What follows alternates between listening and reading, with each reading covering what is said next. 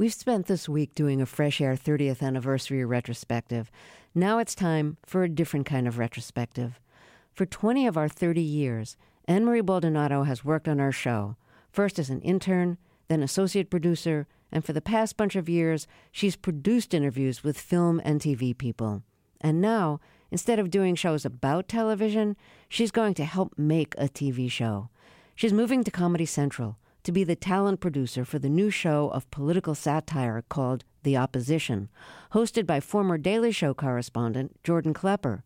We are really excited for her, but we're crying on the inside because we're going to miss her so much. I'm going to miss how she seemed to watch everything and spotted the best new talent in TV, movies, web series, and doggedly pursued in the nicest way guests we wanted on the show. We have similar taste, but sometimes she'd say things like, I cried at the end of that film, but you're going to hate it. And she was usually right about most things. I'm going to miss talking with her about movies and talking with her about everything. I could go on, but I want to leave room for everyone else on our show to each give one of the reasons they'll miss Ann Marie. Her enthusiasm for eating breakfast, lunch, free food during the pledge drive, and the giant makeshift bib she drapes over herself so she doesn't mess up her fabulous outfit. Too many things to count, but especially going to comedy shows and film screenings together and watching all the award shows at her house. We're still doing that, right? Why are you making me choose? Fine. One, one of the things I'll miss is hanging out with her during the Friday meetings and filling out the booking schedule like it's a combination of Sudoku and a crossword puzzle her style, her laughter, her passion, and talking endlessly with me about trash TV.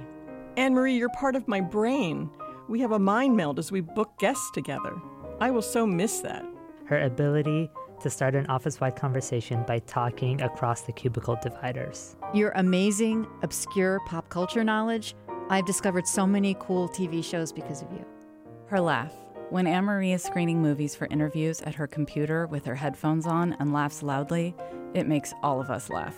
The way she brings a party to the cubicle, but we've also had some genuine tears too.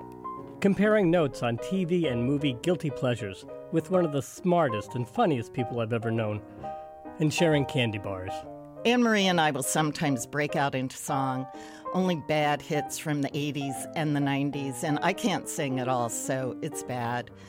And I will miss teasing her about her tween love for Ricky Martin when he was in Menudo.